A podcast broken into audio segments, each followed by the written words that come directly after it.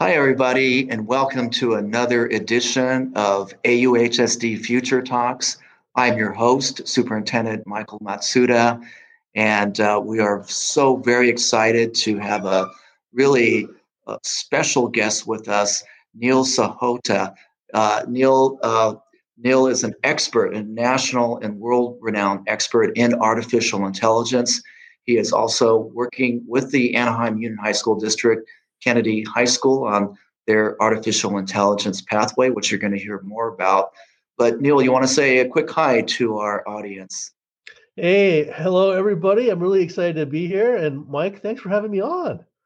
Oh, absolutely. So I'm going to give you a little bit of a background on Neil.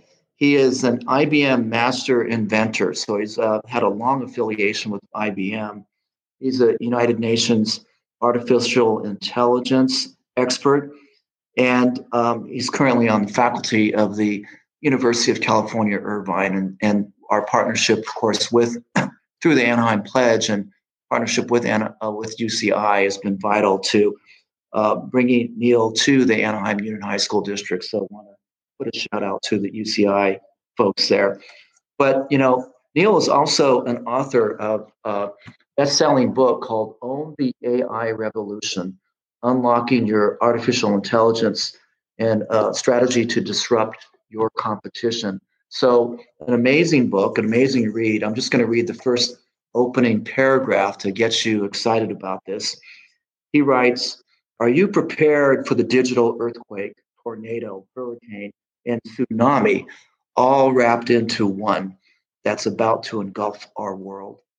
If you've read the headlines, you know that artificial intelligence threatens to disrupt every domain of human existence. So how can you forecast the stratospheric possibilities and endless opportunities? How can you mitigate the risks? More importantly, how can you avoid the unintended avalanche of consequences accelerated by AI? It's just possible. This big, you might be thinking. Not so," says Neil Sahota. So that's our segue into our discussion about owning the artificial intelligence revolution. So Neil, I'm going to open with that big question. How do we own it? And what does this all mean for us going forward? It's a great question, because I know that for a lot of people, they think this is the realm of really smart technologists. And I will tell you that AI is a different form of computing that we're used to. And the people that have been the most successful with it are the ones that know their domain space, know their business or their industry. And they may know some technology or none at all, but they partner with some of these folks. So from legal tech to sports to movies to art, you name it, it's all about actually understanding the problems and the space we're in. So that's how we all have an opportunity to actually use AI, even if we're not a data scientist or programmer. How do you define AI, Neil? Good question, Mike, because it seems to be quite a variable definition out there. So AI, and I'm proud to say the UN has adopted this definition, really centers around three core components. That's that it has the ability of machine learning. So we don't program it. We don't give it a bunch of algorithms. We give it rules on how to make decisions, which we call the ground truth. And we give it lots of data to study. And so, like we do, it learns through experimentation, observation, trying things, and of course, human teachers. Second, it has the ability to actually understand natural language.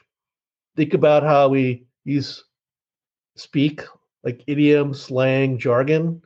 Like if I say I'm feeling blue, most people know what I'm talking about, but for a computer, it's like, wait, Neil's physically the color blue somehow? It doesn't really make sense. So the AI will actually take contextual understanding. So it actually understands like slang. And the third is has the ability to interact like it's another person. So you can try this at home. If you type into Google, show me restaurants near me, but not pizza, guess what? You get a lot of pizza places because it sees the keyword pizza. But AI is, again, it's looking for intent, says, I get it. You want something nearby, but not pizza restaurants, right? And AI has the ability to actually communicate back and ask questions and say, well, how far are you willing to drive? Or how much money are you willing to spend? So it can actually seek more information to give you the best possible answer. It's really these three key things that enable AI and, more importantly, allow it to try and figure out answers to questions we don't know the answer to. You know, I've heard you speak a handful of times now, and thank you again to in your work with our students and building our pathway, artificial intelligence pathway at Kennedy High School, which we intend to be the region's leading pathway in Southern California, if not the entire state. But, you know, I learned a little bit about, because one of the assumptions is that things like coding are so important to artificial intelligence. And I think all of us were surprised to hear your answer. There's not that much coding involved when it comes to AI, right? Most of the coding is around building what we call the user experience, like the wrapper, but the technology itself doesn't require much coding. Most of these engines are built, and we get to use them. But the key thing when it comes to AI is more about the data and the training, right? And that's the secret sauce, so to speak. So districts should be shifting to more sort of data analytics and understanding big data and these trends and what to make of that. That's right. Because think about it this way. We take a lot of things for granted the way we think and operate, right? If I'm looking like you at Mike right now, I'm trying to gauge how you might be feeling, right? It's very subconscious. But we also know that we can teach machines how to do this and tell that, hey, Mike he's really concerned, or he's sad, or he's happy. But then we have to teach about body language and all the points on the face that, you know, reveal emotions. So it's understanding that nature and being able to teach that to the machine and showing the data of all these different, you know, emotional states. That's the key part here. So a lot of emphasis on understanding information is going to really be key to the future of work.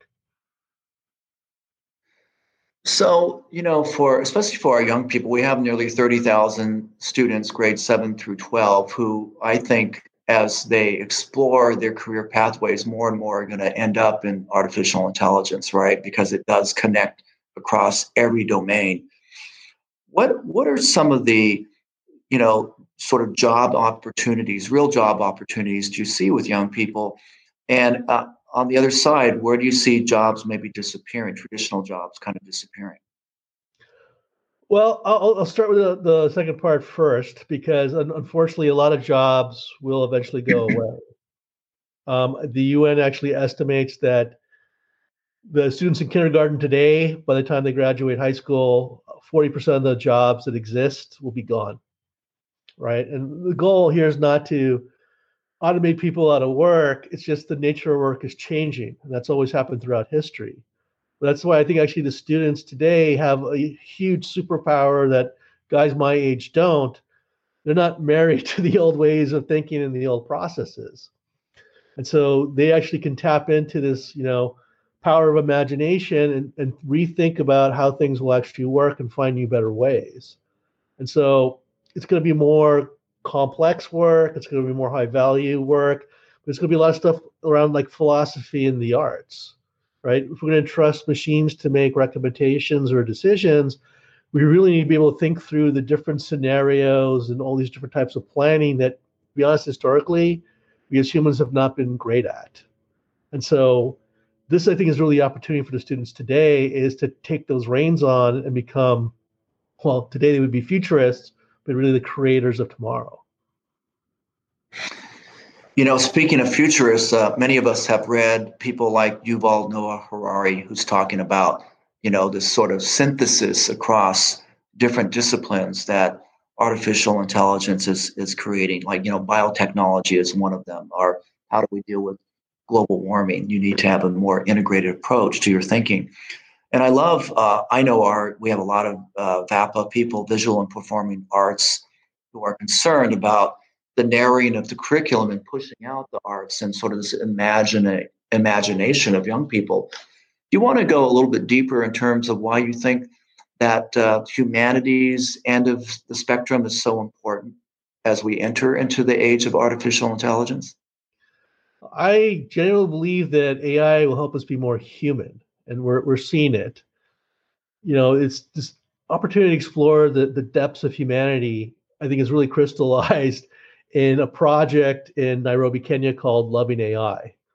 It's probably not what people immediately think, but before the pandemic, the biggest illness in the world was loneliness. And about 40% of the world suffered from moderate to severe loneliness. And so these group of scientists and therapists. And that was before the pandemic. That was before the pandemic. Yeah, it's probably a lot worse today. They decide, could we teach AI unconditional love? Could we give people an outlet, a safe space, let them build confidence, not as a substitute for human relationships, but to build up their ability to develop human relationships? And as they went down this path, they realized, well, what's unconditional love mean, right? We got to teach the machine. How do we kind of define what this is? And then, but are there different forms of love, right? You got the love between the two spouses and a parent and child and between friends. And it led them down this really deep exploration of what it actually means to be human. And I think we're going to see more and more of this. In fact, when you talk about where the jobs of tomorrow will be, there's going to be a huge demand for life coaches and yoga instructors and therapists and stuff. It's going to be more around the nature of being human and our life and our balance than ongoing trying to become a computer programmer. And I think that's a big part of why the arts are going to be so important, because arts are so deeply connected to humanity. But we're also seeing that AI is fueling new forms of art. AI is a great way to motivate people to take action. And I think that for all the emphasis there is on STEM, and rightfully so, it truly is more STEAM. It's really going to be a lot more on arts and philosophies that we really talk to. It's something I actually mention in my book and elaborate on why this is so important. But I think if we're going to get kids ready for the future of work, we really have to put more emphasis onto philosophy and the arts. Wow, that's going to go extremely well in our district, where we have a very balanced approach to the curriculum and offering really strong arts programs, not only traditional arts, but bringing in sort of that creative gene into traditional areas. Because I think you're absolutely right to unleash that innovation and creativity that America once prided itself has been kind of flattened with so much sort of this standardized testing world that we find ourselves in 2021 here. And so America truly is at a crossroads in terms of education. So it's great that you are speaking for the arts.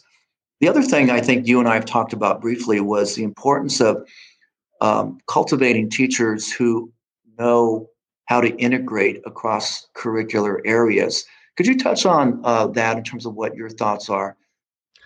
Be happy to. And no, I think teachers, they have a tough job, given everything going on. And I know that some of these things are challenging, but we want to become a little bit siloed, right? We kind of focus on, okay, I'm teaching math, and so I stick to the math domain. I'm teaching science, I stick to the science domain. I'm teaching art, so I'm teaching, and as a result, we create all these verticals. Yes. But we don't talk about how they actually kind of meld together at times. And I think we talk about the ability to create future thinkers, create creatives, and philosophers. It's the melding of these different disciplines. It's the synergy, if you will, that really unlock innovation, disruption, and opportunity. And we have to find more ways where we can kind of bridge the things together, because teaching, even as a professor at UC Irvine, you see it all the time, that where the students wonder, like, why am I learning this stuff? I don't know how this fits into, like, if I'm a computer programmer, why am I learning linear algebra, right? And you take that like your first year, and then your fourth year, you're taking these computer science classes where suddenly, like, oh, now you have to know linear algebra. And like, oh, I didn't realize that. I didn't pay attention in class often enough. And so not connecting those dots together like that and showing how this stuff actually applies in other domains and disciplines, I think, unfortunately, it does a disservice sometimes. So I think students, if they know why and they see the interlacing, I think it motivates them more to realize the value of the overall education. Yeah, the ability to connect the dots, I think that is one of the, you know, foundational pieces of artificial intelligence, looking for patterns, right, and working with creating machines that can help identify these patterns. But you need humans to say, okay, what exactly is going on here? You know, because I think we're at an age with data, you know, that there's just too much data, and we don't have the ability to connect the dots because there are too many dots out there, right? And it's very interesting as we look at sort of some of the leaders in these areas, Facebook and Apple. I know there's a little bit of, it's interesting what some of the leaders of those companies are saying about the use of big data, sort of the ethical piece of that. Can we return back to this sort of ethical big question about artificial intelligence? And for me, I see it kind of like with the nuclear bomb, right? Nuclear power could be used for good or bad. What are some of the dark sides that you see in this debate that's going on with artificial intelligence, and how the data could be used in a maybe a negative way, and why the ethics are so important?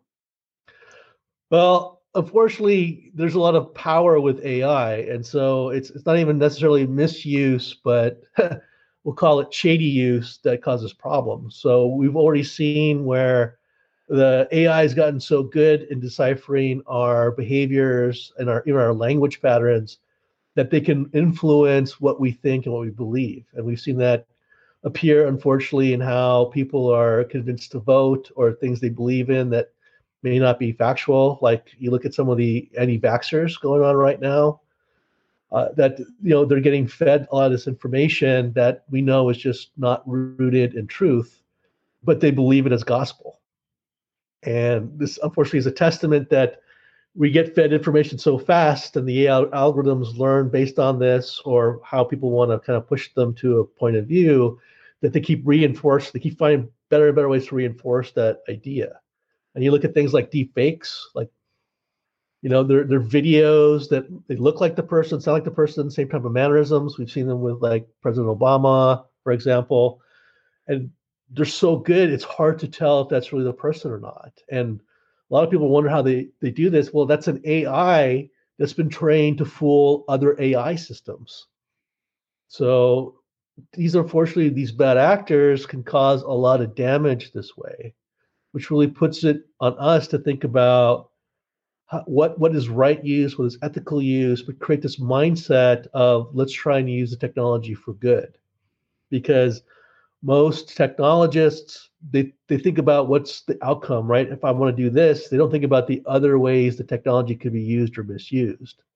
And so if we don't, again, develop these philosophy and the arts mindset, we're never going to realize these problems. I mean, if you'll indulge me for a moment, Mike, drone technology is great, a great example of this, right? Because we're used to being reactive. You fly a drone, okay, no problem. But what if that drone's over your backyard? Is that okay? What if the drone's taking pictures of your backyard? Is that okay? What if the drone's taking pictures of your kids, right?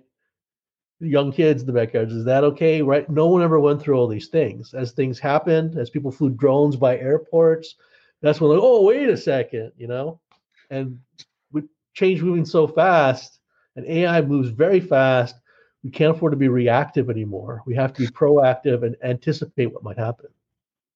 So, Neil, what happens if schools do not make the shift, as AUHSD is attempting to do, in terms of building these artificial intelligence pathways for young people? Like a lot of people that I know want, when this pandemic is over, want to go back to business as usual. Like that's what schools do, raise test scores, that sort of thing. What do you think are the potential consequences if schools do not feel this urgency to make the shift? I think it's going to exacerbate the digital divide rift that's already going on, right? The haves and the have-nots and the skills for those jobs. These are big drivers for income inequality. And if schools don't start making some of these shifts, it's going to widen that divide. And I know that a lot of people are hoping to go back to normal, but the truth is there is no normal to go back to. It's about getting ready for the next normal. And you can either be the passenger and ride along whatever happens, or you can be the driver and shape what that next normal will actually be.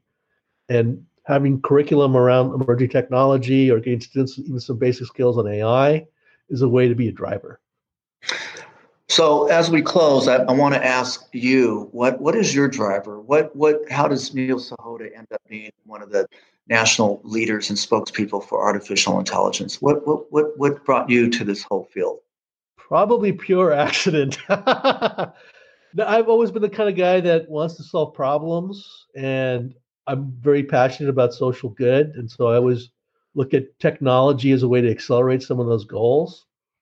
And, you know, 15 years ago, there was a boost in business analytics and all these things about using data. And I had working for a lot of people like, you know, C-level guys at Disney and Starbucks and all these saying like, it's amazing what computers can tell us. I'm like, well, computers aren't telling us anything, but could they? And that set me down this path of, could I create an AI system to help us crunch data and make smart decisions? So you were part of the team that with IBM that helped with the with building the chess player, all these things, right, that have shown the promise of AI. Well, yeah, but it wasn't chess. So I got, based on my work, I got contacted by IBM R&D. And so I was part of the original IBM Watson team.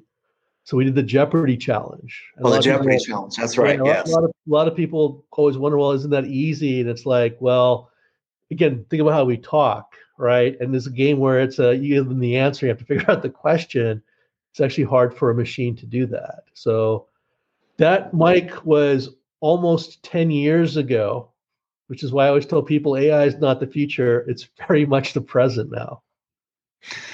Well, you know, the Jeopardy is all about learning how to ask the right question, right? And Neil, We're so blessed to have you asking the right questions right now. So on behalf of our 30,000 students and their families and all the listeners out there, thank you, Neil. It's been a wonderful 25 minutes or so conversation with you. Really appreciate it.